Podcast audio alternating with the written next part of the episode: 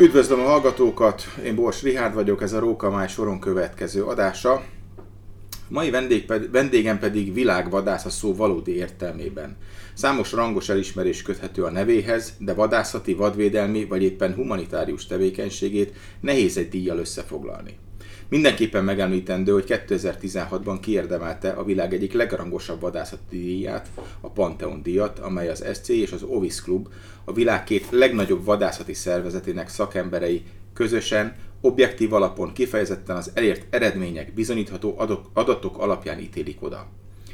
Eddig csak kilenc amerikai érdemelte ki ezt a különleges díjat, mai vendégem pedig az első európai vadász, aki megkapta.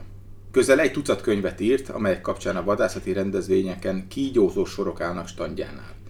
Akik olvasták életének krónikáit tudhatják, hogy először az 1990-es években jutott el vadászként Afrikába.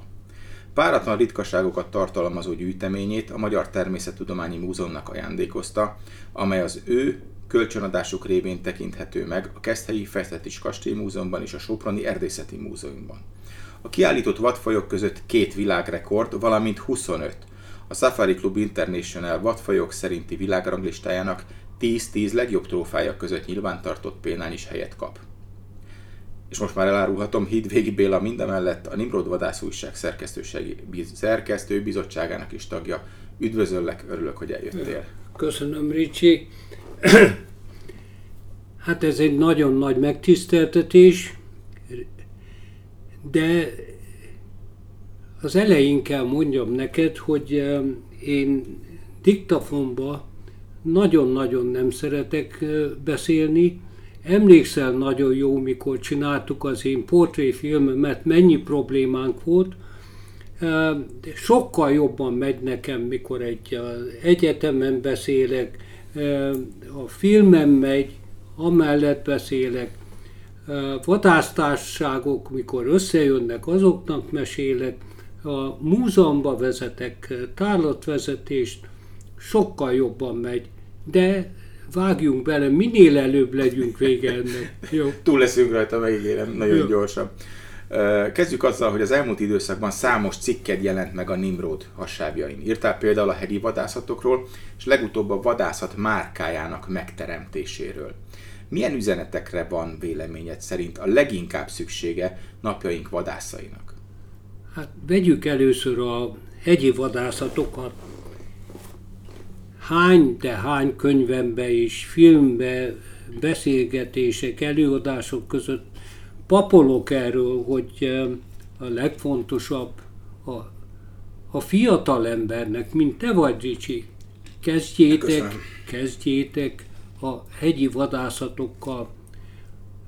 A barátaim már tudják, hogy én 56 éves voltam, mikor először léptem eh, Afrika földjére, és csak azután mentem először a, a hegyekbe. Dózsabáróval az első hegyi vadászatom után kaptam rá nagyon a hegyi vadászatokat, akkor szerettem meg. Eh, a lényege az, hogy a mai világban és arra kérek mindenkit a mai világba, kezdjék fiatalon, ha lehet, a hegyi vadászatokkal. Nem mondja nekem senki, hogy ezek túl drágák. Igen, a komoly hegyi vadászatok már túl drágák, de nehézség szempontjából ugyanolyan élvezeteket tud adni, eh, vagy nyújtani egy eh, Ausztriába, vagy Erdélybe egy, eh, egy Szergének a vadászata, vagy pedig még Kirgizisztánban se olyan, olyan borzasztó drága egy, egy kőszáli kecskének a vadászata. Arra kérek mindenkit, hogy avval kezdjétek el, és olyan korba, mint én vagyok, öreg Jani korba, mehettek, aztán Afrikába, lehet menni Namibiába, Dél-Afrikába.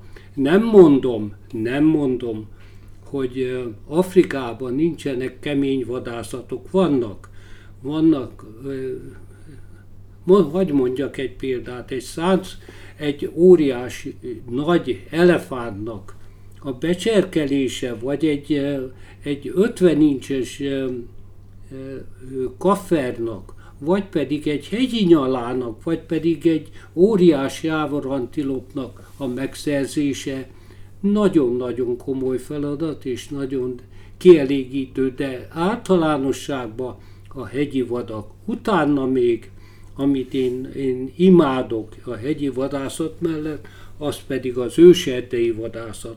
Az egy másik dolog, egy másik vadászat, amelyik a teljességét kívánja, vagy igényli a vadászattól.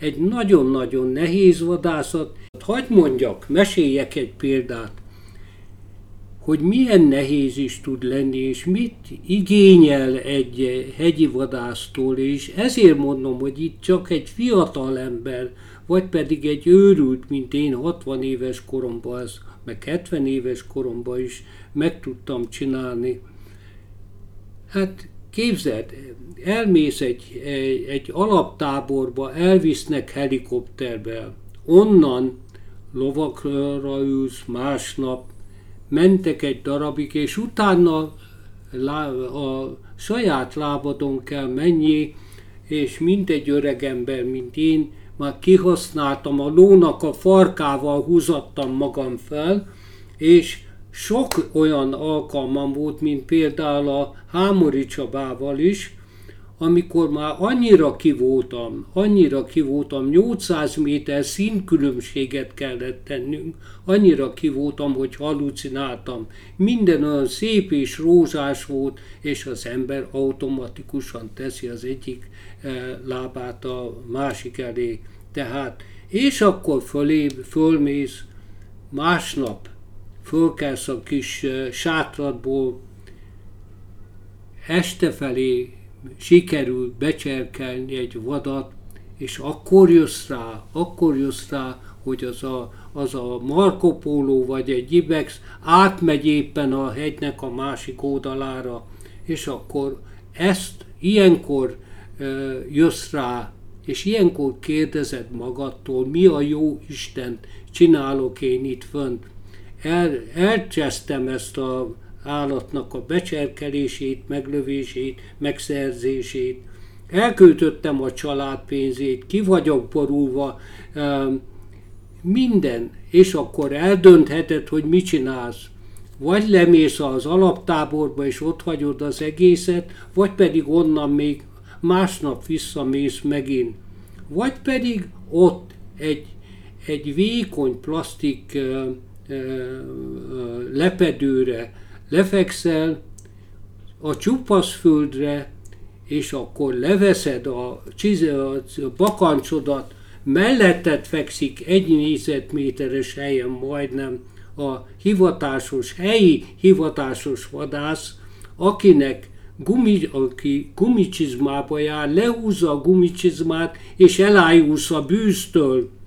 Te is lehúzod, más se csinálsz, más se csinált, mint kenegeted a lábodat, mert az ujjaidat, mert föltötte az a rohadt bakancsa lábodat, beszedsz nyugtatót, beszedsz fájdalomcsillapítót, mert ha le, leültél, mindenet fáj, de abszolút mindenet fáj. És akkor másnap így azért megspórolsz három órát, mint ha lementél volna és visszajössz hajnalok hajjal, hajnalán elátkozod az, a világot, hogy ezt csináltad, följössz, följössz oda, ahol gondolod, hogy, hogy a, a vadakat láttad utoljára, meglátod, meglátod azt a gyönyörű kost, lerakod a hátizsákodat, ráteszed a puskádat, két-háromszáz méter, négyszáz méter, látod azt a gyönyörű kost, mindent elfelejtesz, minden fájdalmad elmegy, és akkor elhúzod, mély lélegzet, elhúzod a, a billentyűt, és látod, hogy az a kos lepörögött a, a szikláról. Ez, barátom, Ricsi, ez a legnagyobb élvezet a világon. És csak azt tudja értékelni, aki egy másik ilyen hasonló szituációban már volt, vagy talán még egy fiatal ember, aki ettől a duma után, az én beszélgetésem után talán elkezdi Hát reméltem, hogy kifutatod erre a lövésre, nem pedig véget ér a, a történet maga a hivatásossal, vadásszal való alvással, mert szerintem akkor túl sokan nem kaptak volna kedvet a Minden, hegyi amiket, amiket ki kell bírjál te, amiket ki kell bírjál, az nem igaz. Az üzenetnek ugye a vadászati része megvolt, de Igen. ugye nagyon sokat foglalkozol a vadvédelemmel is. Igen. Abban milyen üzeneteket látsz? Miket A- kell, a- köz, a- mit, mit, a- mit kell közvetíteni? Te, te, a legnagyobb problémánk vadászoknak az, hogy nagyon nagy kihívások elé állunk a, a antikkal szembe. Az antik azok A vadászat könnyen- ellenzői. A vadászat, ja, én antiknak vadászat ellenes szervezetekkel. Hogy mondjak egy példát, Anglia, amelyik a, a bölcsője a, a hegyi vadászatoknak, bölcsője afrikai vadászatoknak, ott akarják beszüntetni, mert a vadász ellenes tevékenység olyan kemény, olyan nyolc, képzelt, képzelt nyolc olyan szervezet van csak Angliában, és most akarják betiltani az importját, importját egy Afrikába vagy Ázsiába megszerzett vadnak. Hát nem őrültek ezek? Teljesen őrültek. És Am, ami a legfontosabb mi vadászok részéről, hogy mi nem, nem állunk ki az igazságunk mellett, a szenvedélyünket nem nyomatjuk eléggé, annyira, annyira kemények ezek a, a, a vadász ellenes szervezetek, és a média, a média, amelyik főleg kikészít minket, más se kell nekik papolni, csak beírják a médiába, hogy gyilkosok. És erre a gyilkos szóra mindenki, mindenki az a kis e, e, ember, akinek ott van a kutyája, és cirógatja vele a szigéjjel, hogy meri az a vadász lelőni ezt a gyönyörű bambit, a Walt Disney dolgokat. A Walt Disney az ö, megölte, megölte a mi tevékenységünket. Vadvédelem. Vadvéd- Mit, mit teszel te ezért, hiszen van egy alapítványod is. Igen. Vad, vadvédelem az egy, ha nem, ha mi vadászok nem költenénk, a, egy az, hogy nem költenénk több pénzt a mi igazságunknak a, a, a, a, a médiába való megjelenésére, és ez a baj, hogy mi ezt nem csináljuk. A, a vadvédelemmel kapcsolatban pedig annyi dolog, annyi dolog van bennem, ha nem lenne vadász például, ha mi nem vadásznánk, akkor nem lenne vad, mert ott nézzétek meg, ott van Kenya, 73-ban beszüntették a vadászatot, ott voltam 64-ben, 64-ben a feleségemmel az első heteket ott töltöttük a házasságunk után. Most megint ebbe az évben, vagy múlt évben voltam Kenyába, hát nincs töredéke nincs annak a vadnak, bőségnek, ami akkor volt. Tehát egy az, ha nincsen vadász, nincsen vad, nincs vad, mert az, a vadász ellen nem. A vadózók kinyírják, Afrikában nincs elég fehérje, állandóan mennek a vadhús, vadhúsra, és nincsen vad, abszolút a vadász, a, a vadakat kinyírják. A vadász, ahol vadász van, van egy koncessziója, annak a feladata, hogy megvédje a területét, és így van egy egészséges vadászat, vadászati lehetőség. Ismerve a mindennapjaidat, mondhatom így, vagy utazol, vagy vadászol, vagy írsz, vagy éppen szervezel valamit. Az írás kapcsán most lesz a közeljövőben könyved? Van Hát még, ez jó, van, van ez, még ez, valami, ez, ez jókor kérdezed. de van még valami, amit egyáltalán le tudsz Hogyne, írni? hogyne, hogyne, hogyne, ez jó, hogy kérdezed, mert Most fejeztem be, képzeld, az utolsó fejezetet, most fogjuk majd össze rázni egy kicsit. Én csak akkor írok, ha van legalább 8 vagy 10 új vadászatom. Vagy pedig olyan fajokról írok, amelyik egy oktató jellegű, mint a Hegyen innen, Hegyen túl című könyvembe különböző csoportokat fogtam össze, és azokról írtam. De az utolsó három-négy könyvemben azokról a vadászatokról írtam, amelyeket azokban két év, általában két évente írok egy könyvet, két évente hát két évente van egy nyolc vagy tíz vadászatom a világ minden részén, és ami talán érdekes, és amiért a, a vadászok vagy az olvasóim szeretik a könyvemet, mert nem csak arról írok, hogy jöttem, láttam, lőttem, ettem, stb. vadászatokról, lövésről van szó, hanem közötte írok egy olyan dolgokról, amelyeket mindennapi életünkből, amelyeket az embereket érdekli. Például érdekel, hogy én mit csesztem el az életbe, mik a turpisságok a vadászvilágban, mit csináltam jó, hol, hol vertek át engem az életben az outfitterek, és az új könyvemről kérdeztél most, Ricsi. A, a, mondom, a címet nem fogom megmondani, mert ez egy meglepi lesz, hanem hanem csak annyit akarok mondani, hogy megint különleges összekötő lesz. Tíz vadászatom van benne, tíz összekötő fejezet, és ezekbe e, teljesen új, mindegyik egy lesz a, a hidvéginek a morgolódása, az mindegyikben benne van, azt ismerik a hidvégit ezzel kapcsolatban, hanem új dolgok lesznek benne.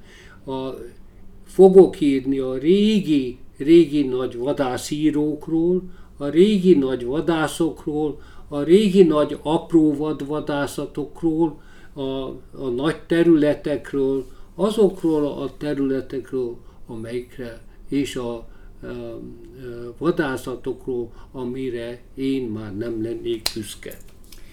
Most, mire ez adásba kerül, addigra már lezajlik az a tárlatvezetésed, ami ö, július 21-22-én lesz. Igen. Mesélj nekünk erről, mi ez a tár... Mi, miért kell neked tárlatot vezetni? Tehát mi, nincs elég, mert nincs ez elég, az életem. Nincs elég dolgod. Ez az életem. De tudod, hogy most ez Sopronról fogok mindjárt beszélni, de tudod, hogy nekem mi a legnagyobb kikapcsolódás? Most eladtam, mellesleg eladtam a spanyol házamat, mert valahogy valamiből kell ezt a, ezt a sok vadászatot, kesztelyt, könyveket, anyám kinyát finanszírozni, és több időm van kesztelyen nyáron. Most megint megyünk le hónap után kesztelyre, nekem a legnagyobb élvezet és kikapcsolódás, mikor jönnek oda az emberek, és akkor az én Zsuzsám olyan ember, hogy elkezd egyből beszélgetni velük, bemutat, és akkor összehívják a nagy csoportot, és akkor meséljen Hidvégi. És a másik, én leülök még mielőtt jönnek a látogatók, és elnézek, leülök egy-egy vad előtt, és átgondolom annak a vadnak a vadászatát. Én átélem, újra átélem az egészet. Ez egy különleges élmény, és az, hogy én most volt például egy, egy, egy nagy 45 fős csoport, amilyen levelet, és el fogom neked, ne felejtsük el, el fogom neked ezt a levelet küldeni, amit kaptam a Bicskei Egyesület, vagy Barátok Szövetsége, például ilyeneknek a, tartok előadást, vagy tárlatvezetést, meg előadást is ott kezdte én például.